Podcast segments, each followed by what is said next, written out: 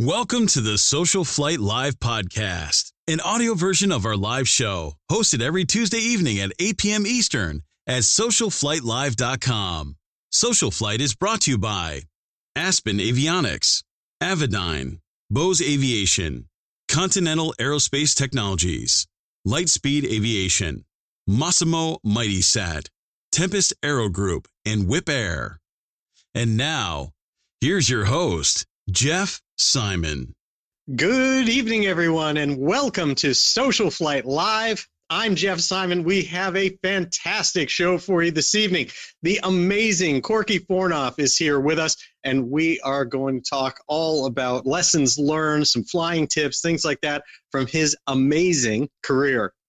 Before we get started, just a few things. First of all, we, and coming into the new year, have another winner in our Fly to Win challenge. Brian Green of Grand Haven, Michigan, has won a, Zulu, a Lightspeed Zulu 3 headset be sure to go and check uh, out the socialflight.com and the socialflight mobile apps for apple and android devices all you need to do is get this and go check in anywhere. We're giving more prizes away. It's uh, it just keeps going and going. I love to give things away.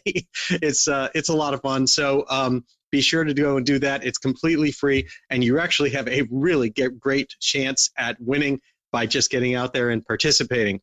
Uh, also, the Social Flight Live podcast is now available with recordings of all our shows on your favorite device. Just go wherever you get your podcast services, do a search on one word, social flight, and uh, bring us up, subscribe. Be sure to check out our YouTube channel. I really appreciate it. Keeps all of this going for all of you. And lastly, Social Flight's FAA learning system is in high gear right now. You can go to Social Flight and completely for free on your schedule, on your time, you can take courses, watch videos, and be able to get wings credits. If you're a mechanic, you can get uh, aviation maintenance technician credits towards that awards program. And if you're an A&P with inspection authorization, IA, then you can actually get your renewal education uh, which is due by the end of March of this year, you can get that education through Social Flight again on your time. You watch a, a, uh, a course, you learn from it, you answer a quiz at the end, and you get a certificate printed out and credit with the FAA that you use towards your eight hours of required education. So be sure to check all of that out. It is uh, it's just a great utility, and we're seeing just hundreds and hundreds of the people using it constantly.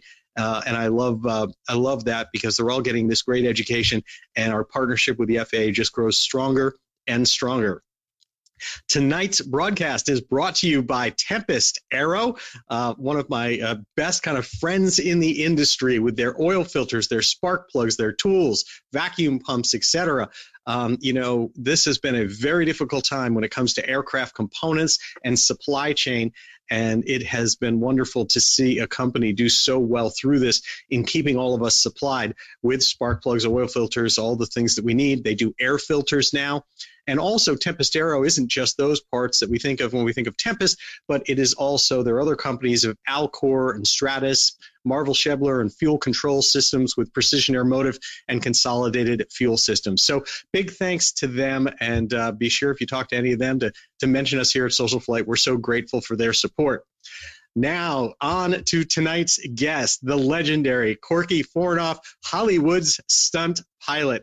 J.W. Corkey Fornof has captivated audiences at air shows and on the big screen for over 50 years. He has logged over 17,000 hours in over 300 different types of aircraft. Think about that 300 different types of aircraft. He has, uh, in that time, he has flown over 3,000 low level aerial performances in nine types of aircraft, including the T 6 Texan, the P 51 Mustang, the F 8F Bearcat, the Pitts Special, the Bellanca Super Viking, the Christen Eagle, and the world's most famous microjet, the BD 5J, which he piloted on the iconic James Bond 007 series. What you may not know is that Corkey is also one of the most experienced pilots on the planet when it comes to managing emergencies. And Corkey is here tonight to share just a little of that experience with us, as well as some lessons learned that just may save a life or two for the rest of us flying in the general aviation world with the sunny side up, at least hopefully most of the time. So buckle up and please help me welcome to Social Flight Live as I bring him on the line now, Corkey Fornof. How are you doing, Corkey? Hey, how's it going, Jeff? Welcome to my model shop. hey, thank you so much for joining us this evening. And um, yeah, let have people take a look at this. How amazing is this that this is your little shop with countless models all over the place? Yeah. What's the yeah, story here before we get going on how to how to keep things from from crashing? What's the story with this shop? Well, I, I build scale models as a hobby, and I like to build particularly a lot of the ones we've used in movies. And uh, I've been doing it since I was ten. I've got some that I built when I was ten years old, and uh, it's just you know keeps my hands busy. I come out here to to write my stories. You know, I hope to get a a book going, or actually, I'm looking to start a, a video blog. You know, on something like streaming and tell those stories. Because, you know, when we talk about them here, I, I can only hit some of the high points. You can't go into the details of what made things happen or why, because they're really about um, people, places, and things that I've experienced. You know, it's not just me. I didn't make it. It's all the people, places, and things combined that made my story. You know, I, am glad that you're doing that because I think having uh, an, like an oral history, basically, of general aviation and of aviation as a whole is so important to us with so many legendary people uh, uh kind of uh, coming and going throughout history. And we need to we need to capture all of that amazing knowledge. And and gosh, there's so much of it stuck in your head, man. My friend, we need to get we need to get that down where we can read it and read it. Well, you, you know, Jeff, I've been very privileged uh, I rode into the industry on my father and Bob Hoover's coattails. And Bob was a close friend of my dad's and uh, took an interest in me. And if it hadn't been for he and my dad, I'd have killed myself in the 51.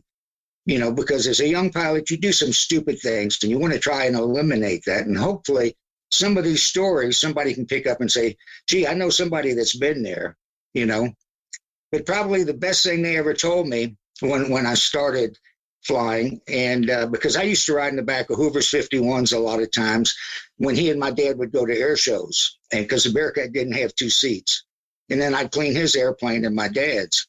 And one of the first things they told me when we got started, you know, even when I was cleaning airplanes, was the best thing they could ever tell me was not only know something, but understand it. You know, like a child, will know, you can tell him, and he'll know if he sticks his finger in the flame of a, a candle, it's going to burn. But you know what? He doesn't understand it till he does that.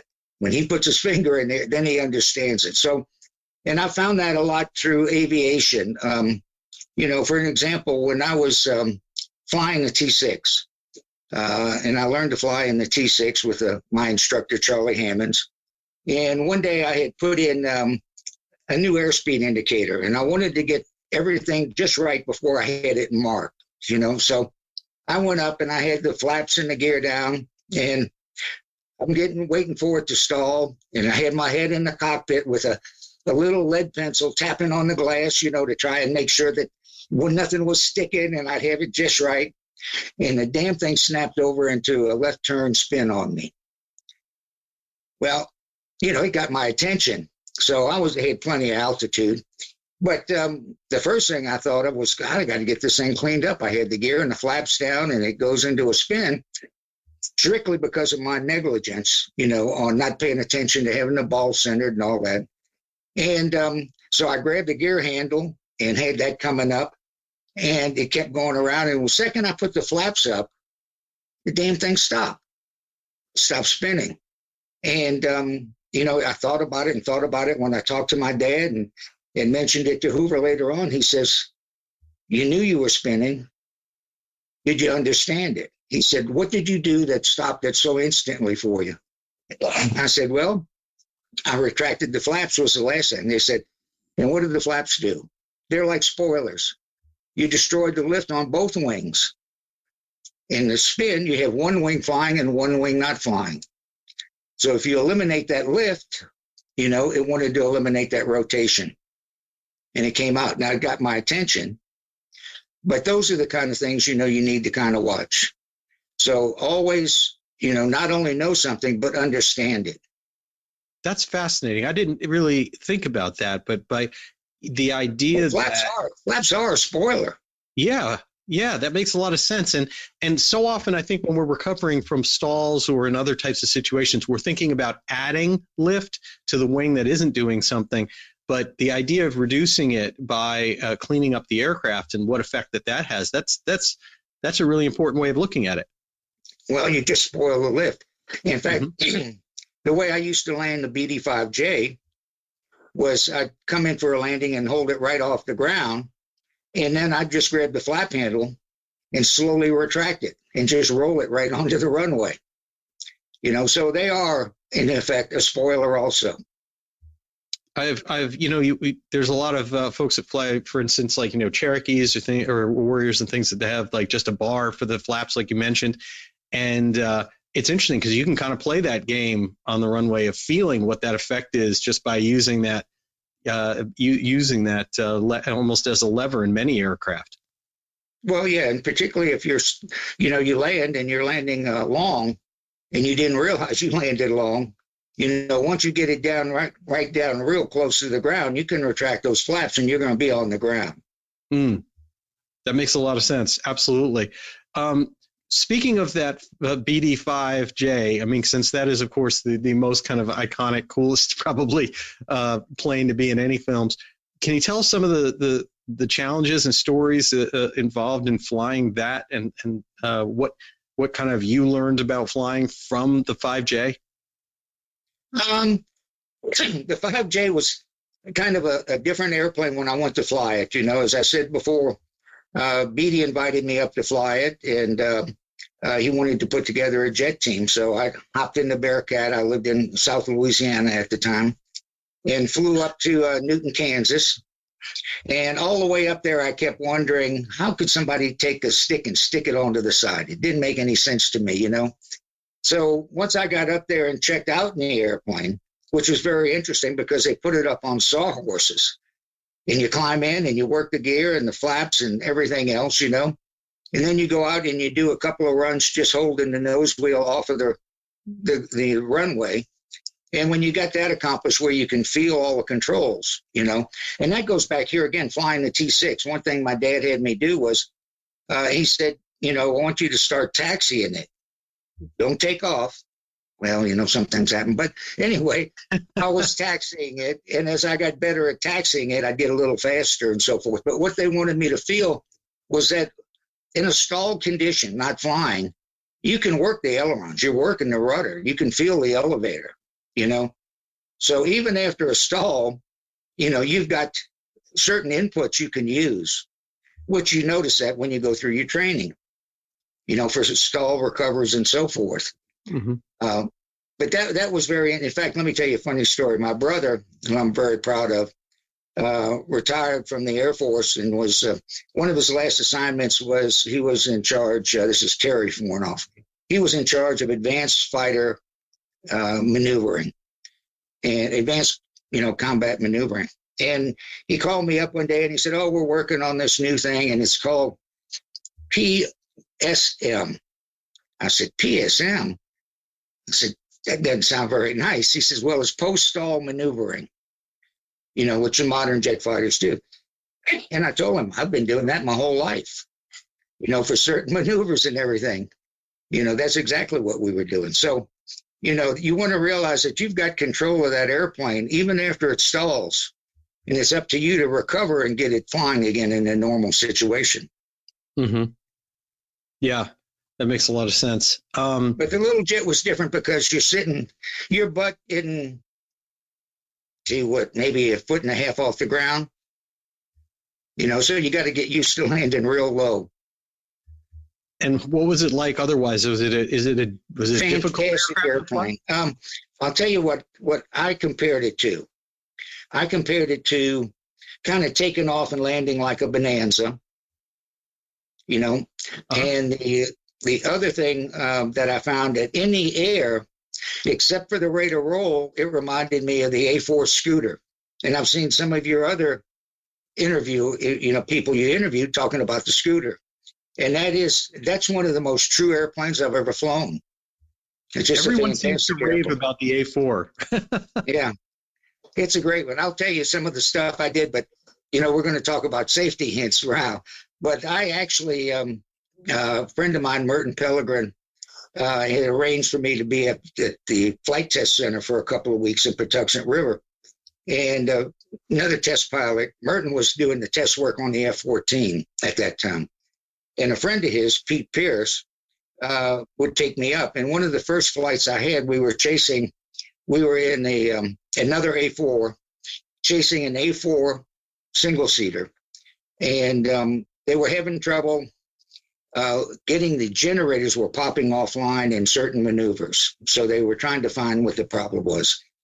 And I got to tell you, we go up and we're in one A4 and, and Pete has me flying it and we're chasing this other A4 and he says, okay, we're going to do the first series. Well, he pulls up vertically in this A4 and starts rolling it. I mean, it's got a 720 degree a second rate of roll.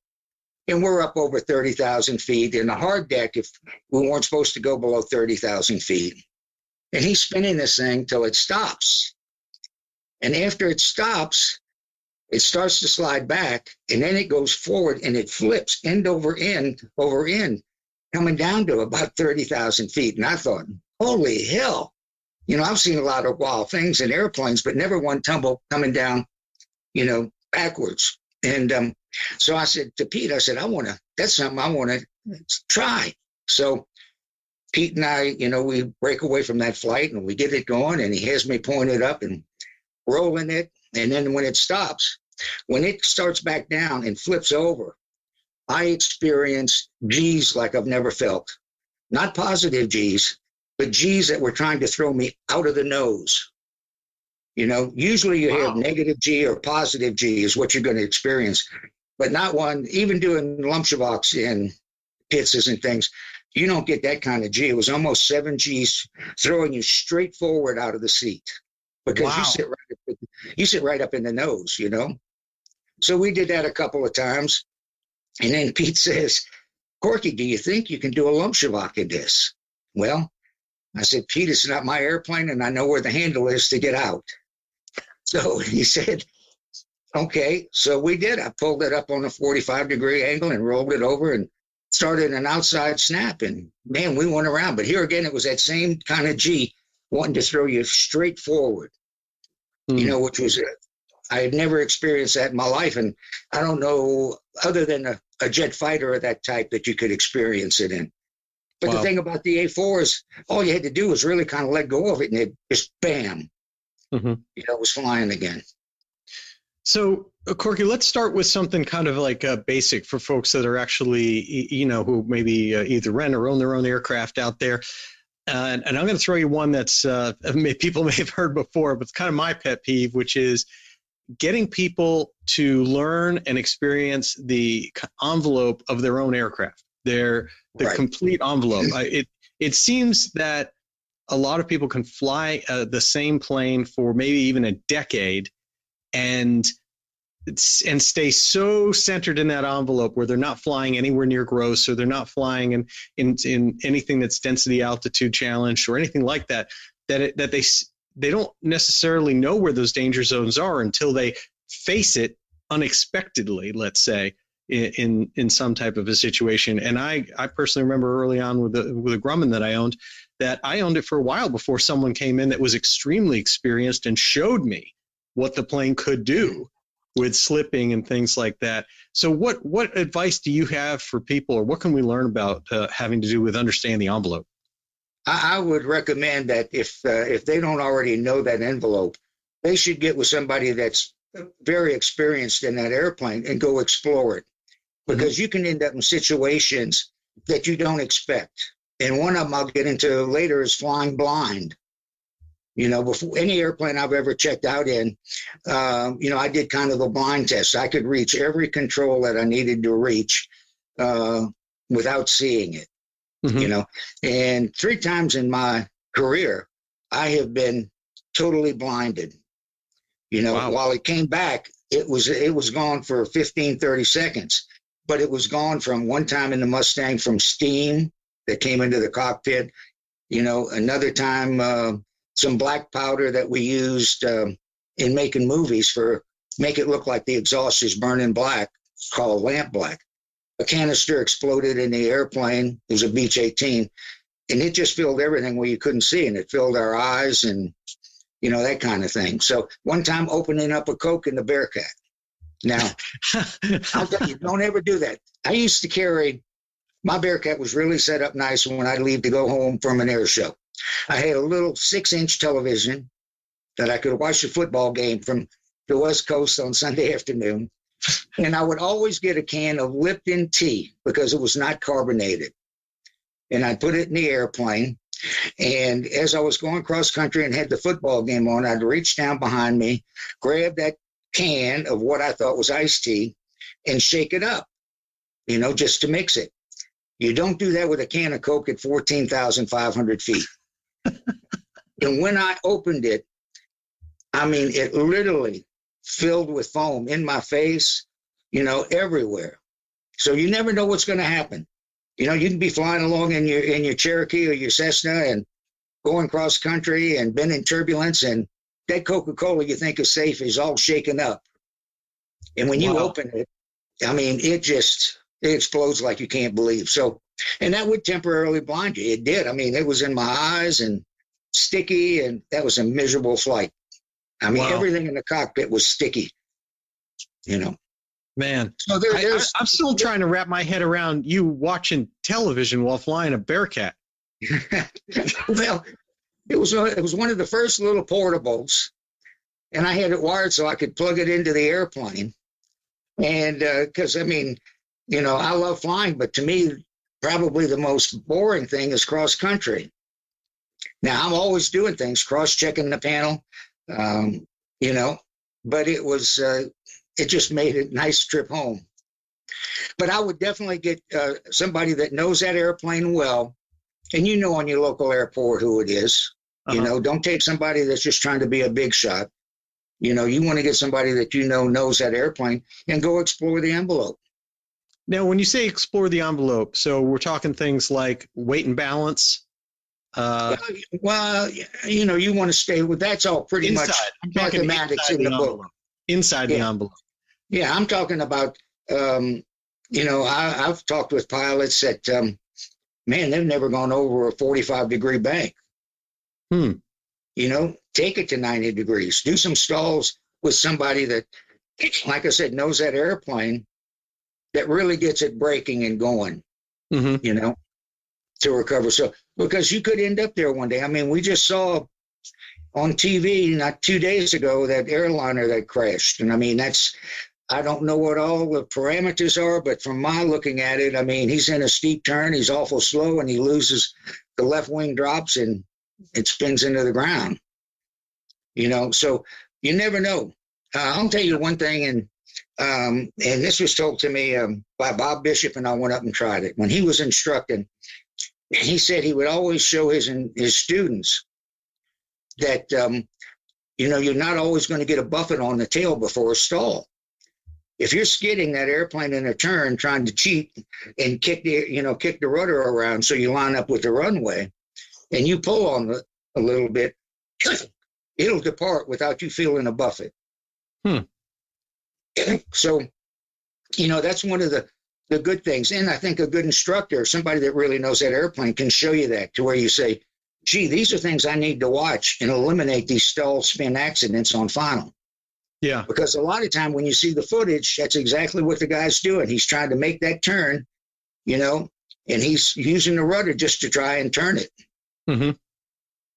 Yeah, that makes a lot of sense. And um, uh, and the the other thing seems to be about when you're focused on you know you're not really doing a scan or you're focused inside the cockpit you're not you know look, looking at different instruments. I think many of us have experienced things where uh, planes start to get out of rig or start to, to out of uh, out of trim um, when you're really not paying attention. Any thoughts on that? Right. Yeah i usually i always when i'm in a pattern even if it's at a controlled airport, we'll roll the airplane 45 degrees each way looking, you know, to scan the area out there. Mm-hmm. Um, I, I, had uh, that gentleman, Merton Pilgrim, I told you about. He had hired me a couple of times as a contract pilot to fly for a company that he was uh, head of the aviation department. And one time he had me go on a flight with two of his pilots, very experienced pilots, very safe. And we were going into Jackson, Mississippi. And um, we're letting down. It was in a Citation 7. And I'm standing right there next to him, you know, as we're letting down. And um, off to my right, because I'm looking out all the time too, I'm scared to death of a midair. And I see a Cessna 185, probably a mile or so, mile and a half. And it's obvious to me with our descent and the way he's going, would hit him or hit hit us. And um, so I kind of let it go for a few minutes, and I said, "Guys," I said, uh, "Look off to your right over there." And he, he looked and he says, "Holy smokes!" He says, "There's an airplane." He says, "It's not on my TCAS." You know, because here again, they were in the cockpit relying on that TCAS. And I said, "You know, you don't know if that's a farmer and his transponder doesn't work, or it's out, or he doesn't have it on, or you don't know what it is." But um, that's why you always look out the cockpit. Yeah, that, that makes sense. And particularly now, when you're in a pattern, you know, roll at 45 degrees and look. Right, right. Now you have been, uh, uh, I guess, I don't know what the word is, whether it's unfortunate. You have had a, a, a fair number of unplanned landings of engine outs.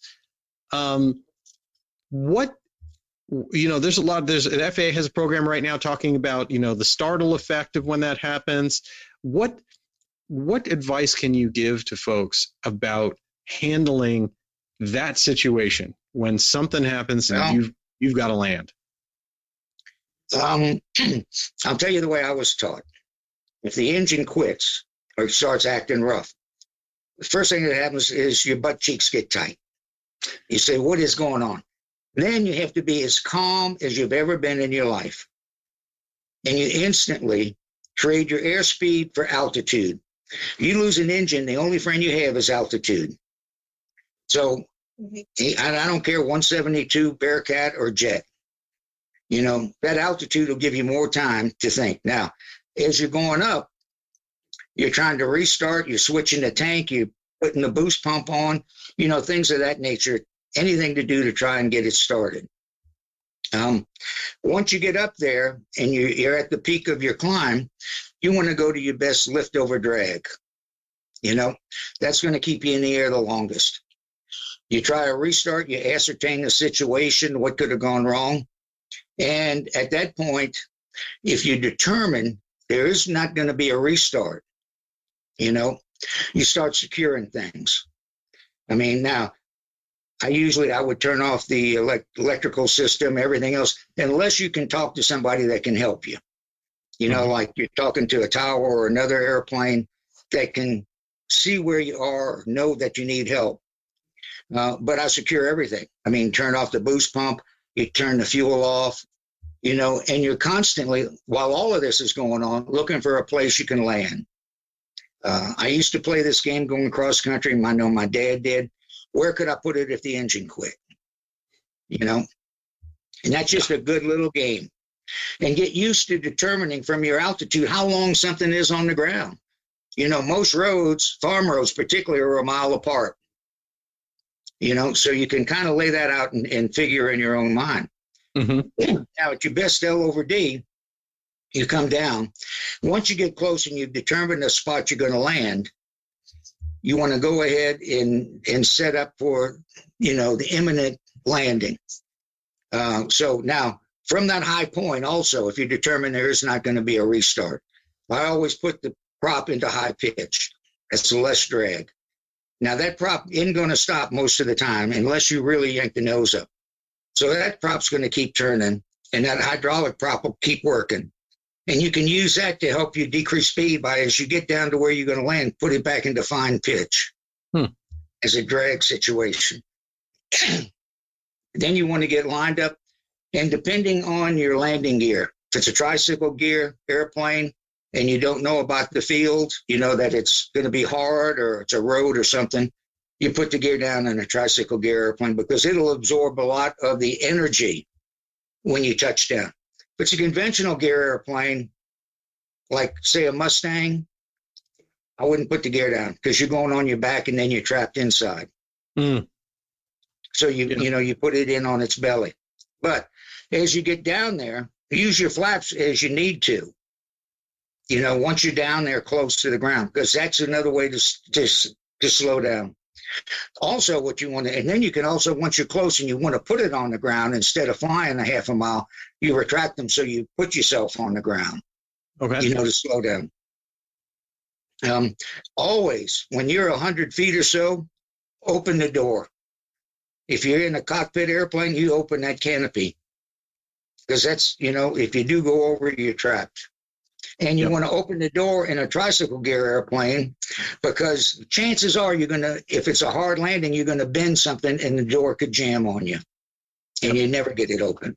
You know, so these, and then when it stops, get the hell out of it till you're sure nothing's gonna blow up or burn or you know because you don't know what the problem was. hmm And then when you get away, get about 100 feet away from the airplane, you thank God you're on the ground and watch the airplane before you go back to it. But tho- those are just kind of the basic rules. You you know, all of those things happen in microseconds. Yeah. But that's the way I was trained. Um, and I have seen some reports um, and I've seen some interviews of people that survived uh, engine out. Uh, I think the biggest mistake in every one of those cases is they never traded their airspeed for altitude. Mhm. You know, and um, but which would have, in two instances, would have given the guy enough to make it to the airport. Really? Yeah. Um, do Yeah. you remember the first time that you had to put an airplane down without an engine? Um, the first time uh, was actually taking off from Moisant Airport in New Orleans. And um, I had just dropped my brother off uh, to visit my mother. And I taxied out. And of course, I knew all the tower guys. And as I taxied out, they said, Corkey, we've got a stretch DC 8 on about a five mile final. If you're ready to go, when you get to the end of the runway, we'll check, you know, the separation. I got to the end of the runway. They said, Corkey, if you can go right now, go. You know, because they knew the Mustang would heat up. Mine never did heat up like that, but that's what they felt. So I took the advantage of it and I took off. and I was headed toward the river. And I got about uh, just as I rotated in my rear view mirror, I saw the stretch eight flaring out for landing. And I climbed up, I was probably, oh, four or 500 feet. And I thought the engine was coming out the airplane. I mean, I had never seen that cowling twist like that and, you know, ripples down it and twisting. And so I immediately reached down and shut one mag off to see if it was one mag had gone bad. And um, then I went to both off and they kept running. So I only had one place I could go. I had turned to the west up the river and trying to, to figure out what the problem was and hopefully get it running again. And it was on the top of the Mississippi River levee. Now you have a river road that kind of follows it, and that levee snakes around. And I saw a spot up ahead. that I estimated to be about 2,500 feet long. It had a slight bend in it, and I committed myself. That's where I was going to land. So threw the gear down, you know, put the flaps down, slipped it in, slipped it back and forth. And I know you're going to have people say, you don't do that in a 51. Well, if you taught right, there's a couple little tricks to that. Like I said, Hoover and my dad saved me. I put it down. I thank God there wasn't any ruts in it, and because this thing's only about 20 foot wide, that little road on top, and it's you know it's just dirt. So got it stopped, and off to my right, there was um they have these little shotgun grocery stores, which are maybe 30 feet wide and 60 feet long. You know, it's like out of an old house. Big Coca-Cola sign on the side. So I knew I was safe. I'd go down there and get a phone because there were no cell phones. And I called my hangar and Joe Perio, who was our assistant there. I said, Joe, I said, I pulled the cowling. I said, um, I'm sure one of these mags are bad. I opened up the cover of it, and you know the phenolic wheels in there? Yeah. Makes it had shred some of the phenolic. So what happened was was it wasn't firing when it would get around to that, you know, those blank spots.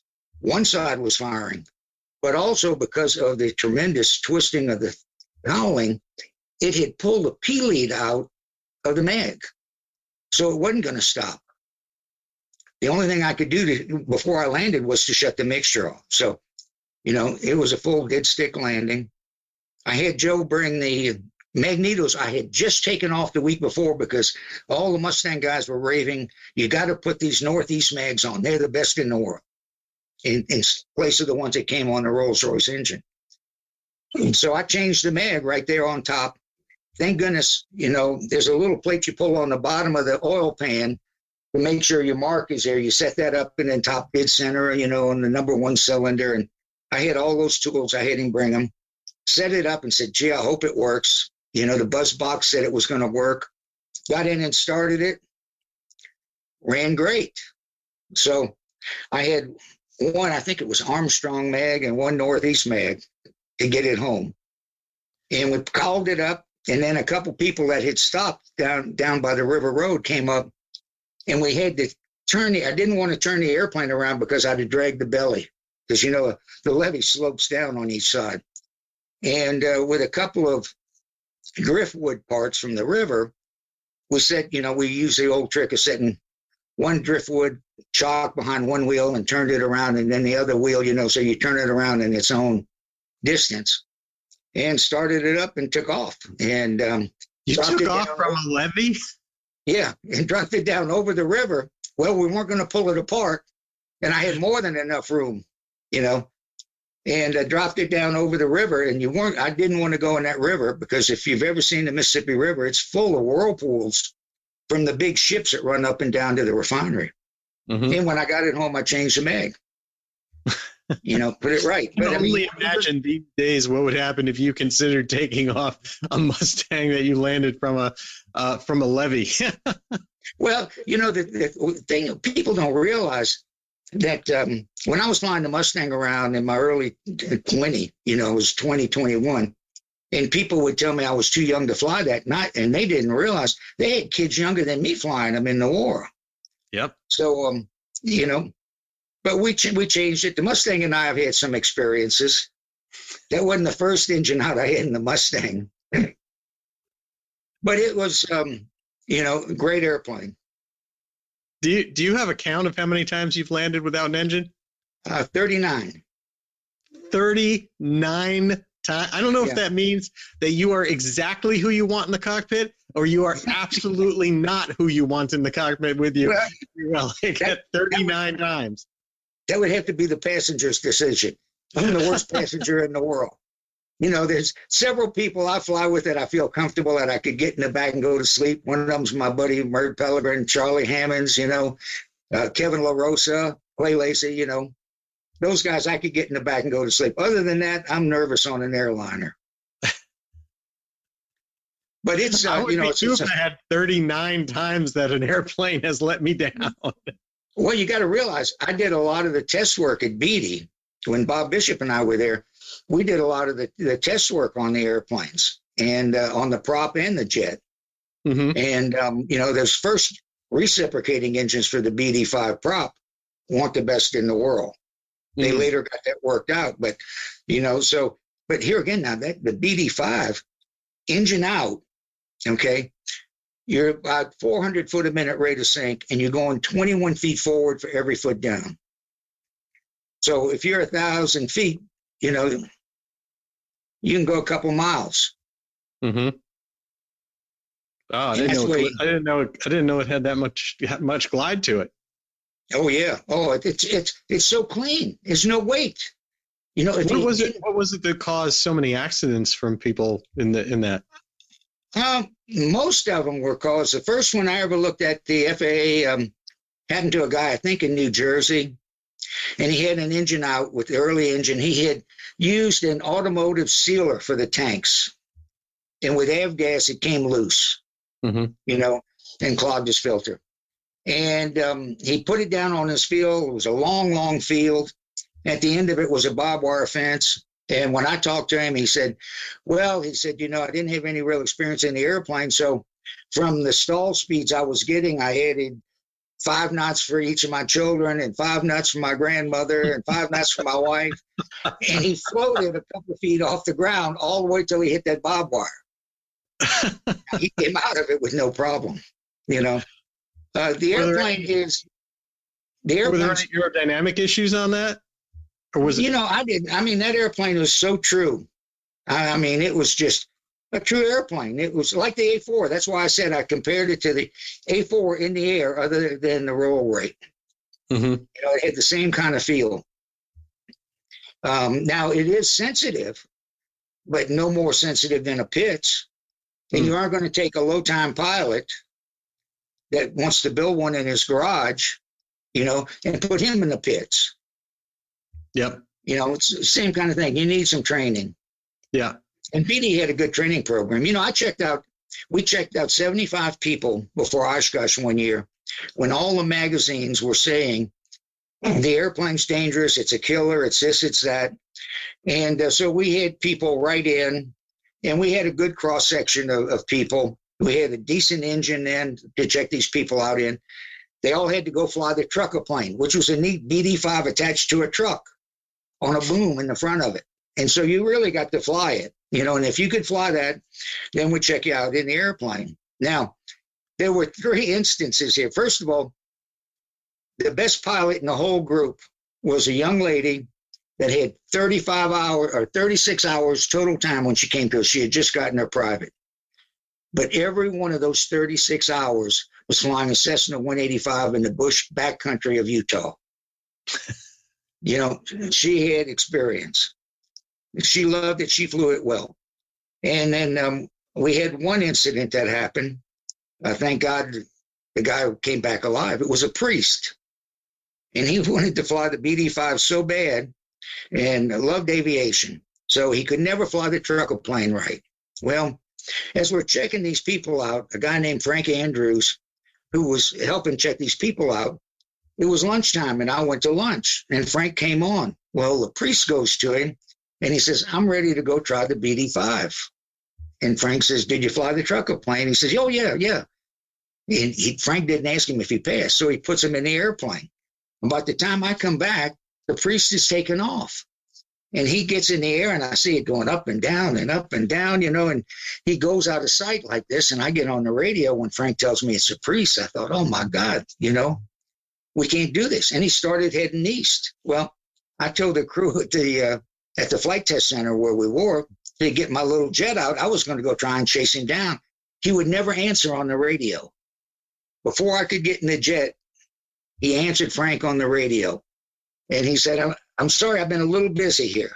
So we actually, I got on the radio and we talked him back to, the airport and he made a decent landing. But that was it, you know. So, you know, those kind of things happen. But it's wow. just it's very sensitive from the standpoint. Now, I didn't find it sensitive, but I think uh, pilots, unless you've flown uh, something like a Pitts, would find it a little sensitive. Yep. Let's talk flight controls for a minute. Uh, you've had some flight control challenges um, uh, in your time. Uh, one of them, I believe, was a Viking. Can you tell us about that? Yeah.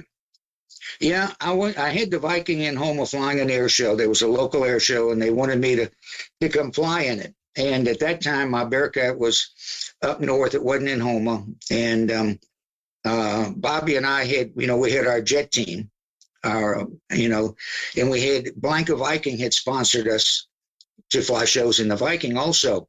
Uh, Bob had flown it when I first met Bob. Uh, you know, he had started flying the Bellanca Viking in air show. So I went down there and I'm flying the show. And um, I did the eight point roll and I pulled out to the right to make a turnaround. And as I pulled out and started to, to bank to the left, all of a sudden the damn ailerons were locked.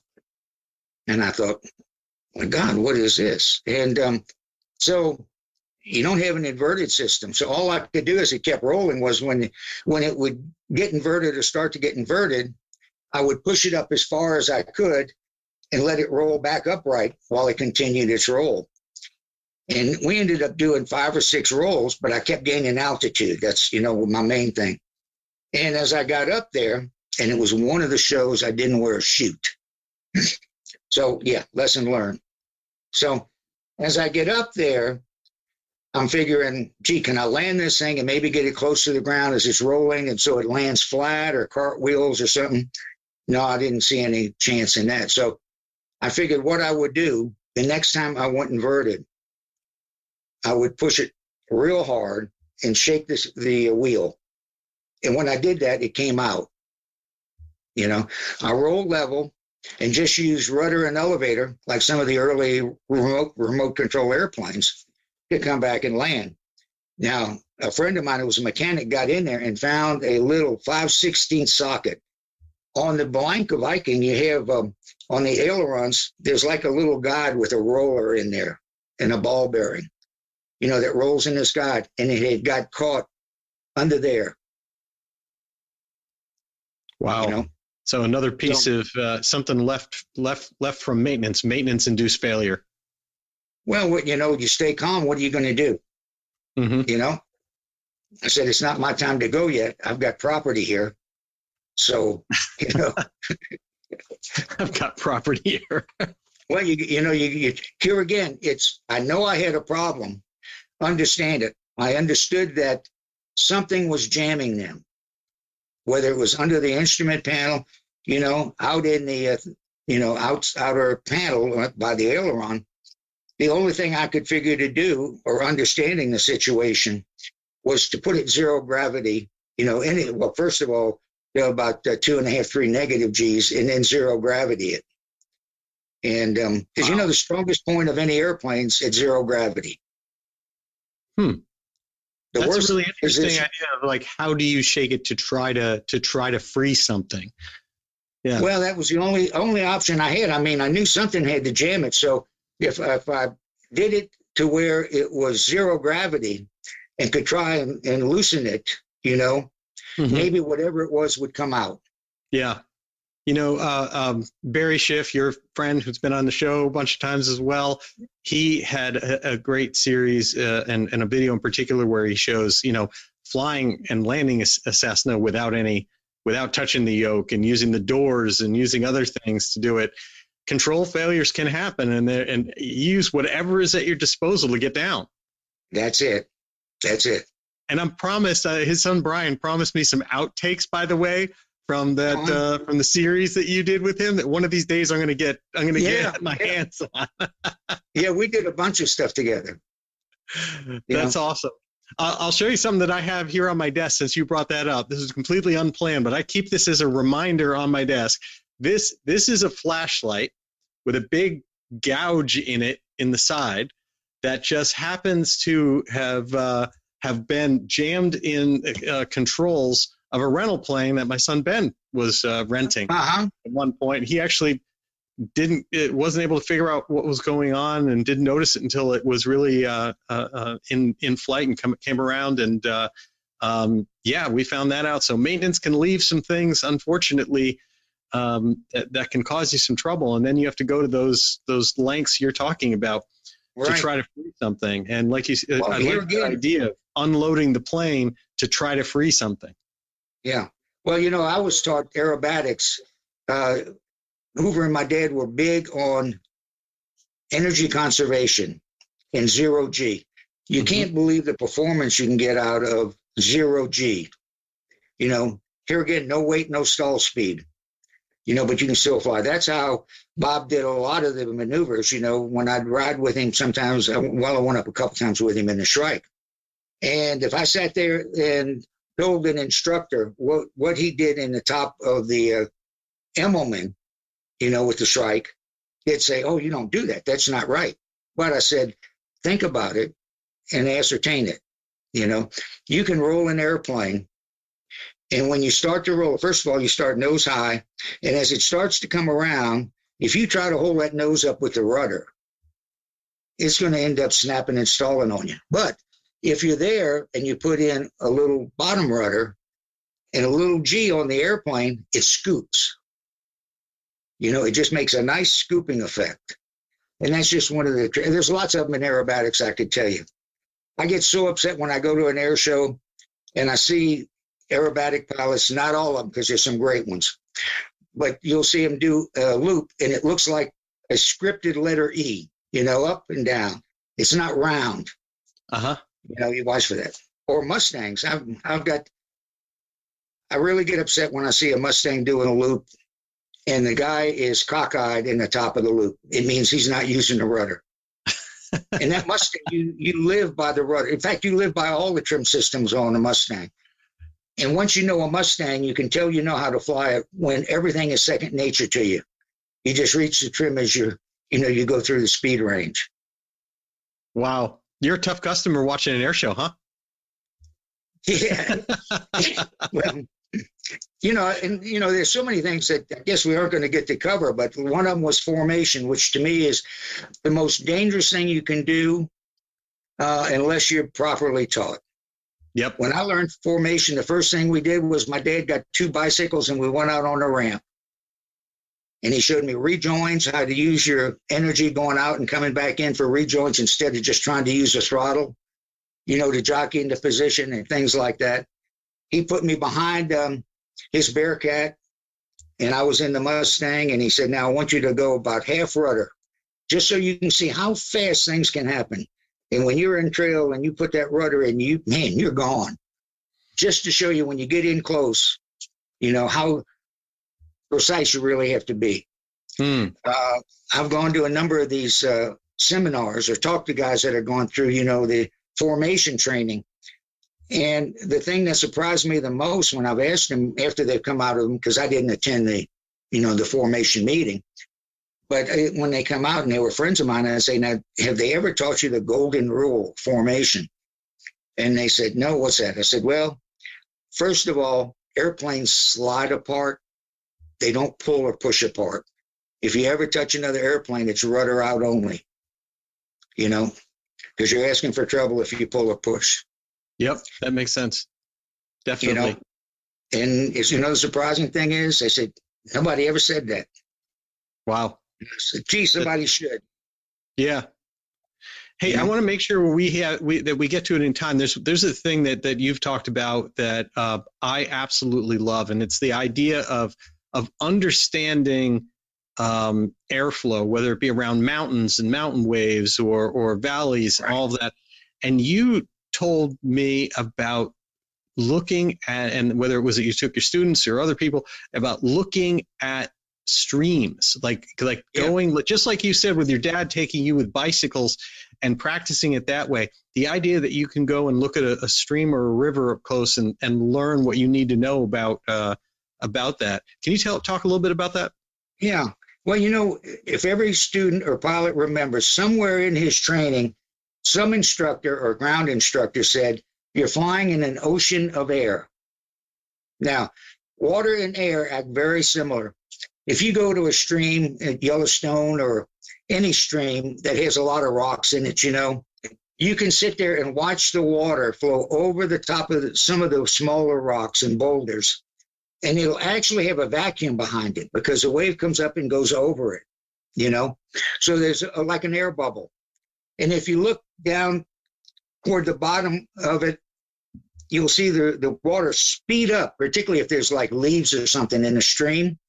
As it comes to where it's pinched between two rocks, you'll see how fast that water speeds up and carries that leaf through the rocks.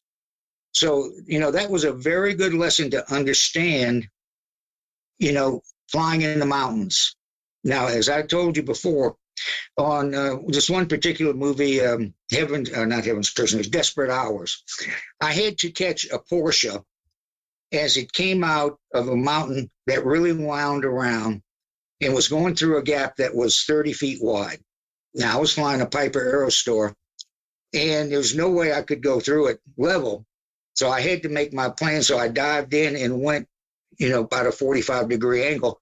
And the thing was to time it so I was right over the Porsche as it came out into this valley. you know, so I had several of the stunt guys. I said, uh, as we were prepping for this, because nothing happens instantly. I said, guys, I said, we've been running about a 10 knot wind out of the west. I said, if you would, I need you to drive down that road. And I gave him on the map several checkpoints and just tell me what you're reading. I'll fly over, you know, about 100, 200 feet. Well, it was about 10, 15 knots where I was, coming right down the, the valley in the rocks. And they had the wind meters that they use, you know, for these things for their stunts. And they some of them recorded 30 and 35 knots when it was pinched through the rocks. So my advice to pilots is you really need to be careful flying in canyons and between rock formations. While it looks like there's nothing there, unless you're in a machine that you can climb out 6,000 foot a minute, you could get blown right into the rocks. Mm-hmm. And, um, you know, so there's a big difference in the way you plan things and what you're going to do. In density altitude is I've, I have had several examples I wanted to go through with you on that in mountain waves. You know, I think my first experience as a student pilot, I was flying one of my first cross countries. My dad and Hoover were at a show in North Island, San Diego. And I flew the SNJ from South Louisiana out to San Diego. One of my landings was at Yuma, Arizona. As I approached, the controllers tell me, you know, beware, it's 118 degrees. We're shutting the airliners down. I never realized they shut the, but they had something to do with the EPIRS and so forth and on the early jets. So I come into land and I'm figuring, well, I'm going to fall out the sky, you know, with density, altitude, and everything. That damn airplane must have floated 5,000 feet because as I got down close to touching down, I could, the heat waves were so bad coming off this black asphalt runway that they were creating a thermal. Wow. In the airplane, I finally had to put, stand it up on the gear to get it to land, you know, because it's going to keep you in the air. I mean, it's nothing but a big thermal right over that runway. Now, when I went to take off, man, it took me a long ways to get airborne. And I figured with all those thermals, I'd just jump in the air but that wasn't the case. So, you know, density altitude has many different forms. That's fascinating. It never occurred to me. That, I mean, yeah, I, I would have thought, you know, you'd be at a higher ground speed. You you know, uh, you'd, you'd take up a lot of runway, um, but just out of the speed that you were doing. But I would never have thought about those. The what we see, of course, the thermal of heating that, and and all the air rising off the pavement. And you get out and you get particularly on a black asphalt runway in the southwest when it's 118 degrees you can imagine what the temperature was in fact i'll tell you how hot it was when i fueled up before i got out of the cockpit the line boy ran up with a couple pieces of carpet. And it had started to melt the bottom of my tennis shoes. That's how hot it was oh, you know? you know these are you know just some of the things you, you got to realize with density altitude it's not only taking off sometimes, depending on the landing surface, we were at an air show in Corpus Christi, and the Golden Knights had a little guy they called the Indian, and great guy. He couldn't have weighed, it didn't look like he weighed 100 pounds. He jumped and he was over the ramp at the air show. Nobody thought he'd ever come down and he keep turning and staying over it. And I bet you when he touched down, he wasn't coming down a mile an hour. You know, so you got to be. It's you know, it's not only that the you know the air is thinner. Sometimes that heat's going to cause a lot of, you know, thermals. Hmm. Anything else having to do with density, altitude that that you think about? Um, well, other we can talk about it in another show if you want to, but the um, um, personal experience making the movie uh, The Getaway, uh, we had to work in a very close, short area. I had to come over a, a building. This was actually shot in a horseshoe-shaped ring of cat houses in Mexico, and that was part of the story. Alec Baldwin, Kim Basinger movie and I had to come over this thing and drop down and land, and I only had about 1,300 feet from the end of this building to this telephone wires that we're going across. Mm-hmm. So Charlie Hammonds taught me this trick flying seaplanes. You learn from everybody. I mean, nobody knows it all, but if you get exposed to all of it, you can use all the little tricks. You know, Charlie taught me to fly seaplanes. We'd go into canals that had trees on both sides, just wide enough that the wingspan would fit. But the only way you could get into these canals, some of them were blocked off at each end that the oil companies dug in South Louisiana, was you come in with full flaps and you come down about 45 degrees.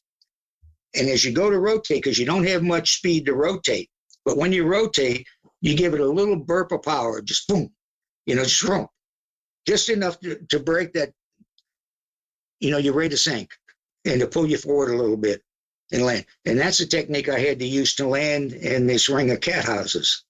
Wow. Now, as the day went on, we'd start shooting that at seven in the morning.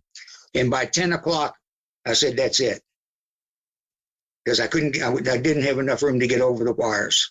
And I watched that distance go on the Cessna, light loaded Cessna 185, just grow at 100 feet, you know, in a half hour. And that's Wow. the most rapid rate I've ever seen. But it was a perfect example of density altitude. Wow. Wow. So, last tip before uh, or area or topic before we have to go the um, uh, landing techniques. Um, you, you, I know you could write, you could do a book. We could do hours just on landing techniques. But you got Well, a couple tips it's- for us. Two of them. Yeah, let me tell you. First of all, I'm going to tell you this one, and this is going to get a lot of reaction for you probably. I have checked out three people that were friends of mine and didn't sign any book because I'm not an instructor, but they had never flown a tail wheel. And I checked them out in the LoPresti Swift, Swift Fury. And um, the biggest thing, the tail wheel, is to un- know and understand. You know, if you push the left rudder, you're going, you're going left. You push the right rudder, you're going right. I would have them taxi, and as we taxi a long taxi, I'd have them increase the speed a little bit. And once they could handle all of that, they never had any problems with takeoff or landing. I said, land it like you land your 172, but make sure you're straight. You know, wasn't teaching them tail wheel landings at that time, but you know, put it on the gear, make sure you're straight when you lower the tail. And this was done in within a half an hour. And none of them had ever flown tail wheels before. Wow. So it's a taxi. If you get the taxi down and they're comfortable with the taxi and understand, they push left, they're going left. I think I told you the story with Harrison Ford Tell me in again. Well, we were he they had um, we were using the beavers over there, and they had um, and Harrison had about 370 hours at that time, and so they had these two guys that were specialists in beavers, and um, older gentlemen, and um, they weren't getting the job done with him. So Harrison came to me one day and he says, "Corkey, will you go fly with me?" I said, "Sure." So we go out to the airport. And uh, the night before, I talked to these two guys in the bar. And I said, What's your problem? I said, I knew you guys are more than qualified to, to check him out. They said, Well, you know, he'll start to wander and I'll take it away. And I said, Why? Well, that's Harrison Ford. If something happens, man, I'll, I'll my reputation to be ruined if I were in an accident with Harrison Ford. So as Harrison and I go out, I have him taxiing, and then I had him taxiing a little faster, and then a little faster.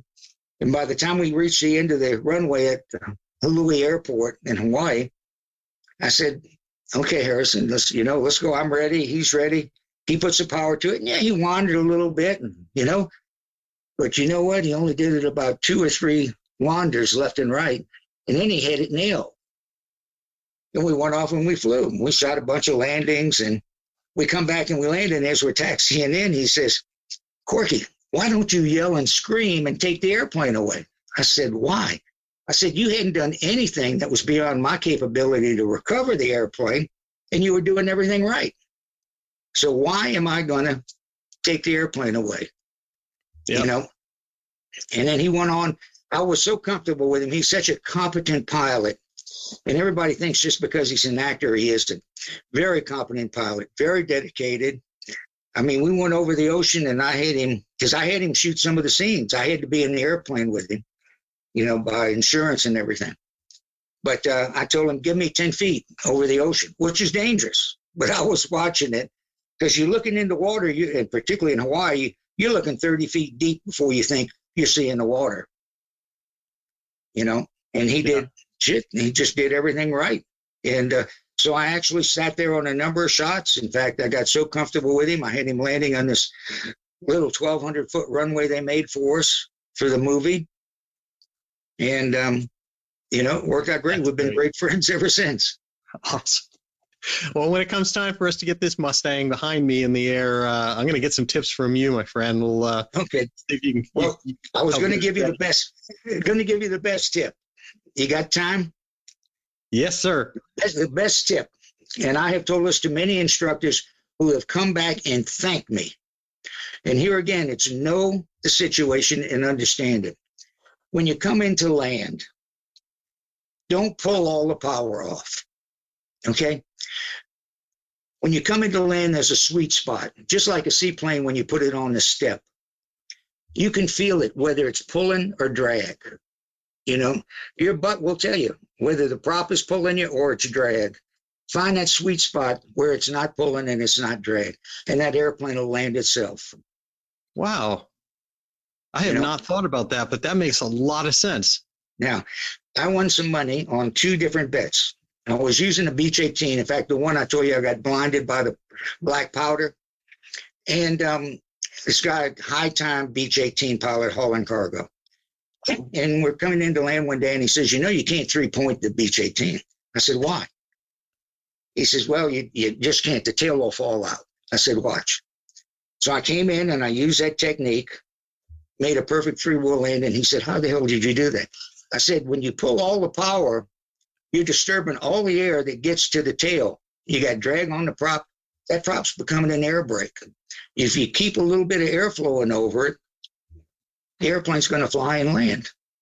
You know, so we went out and I showed him, and he and you can feel it where it's not thrust and it's not drag.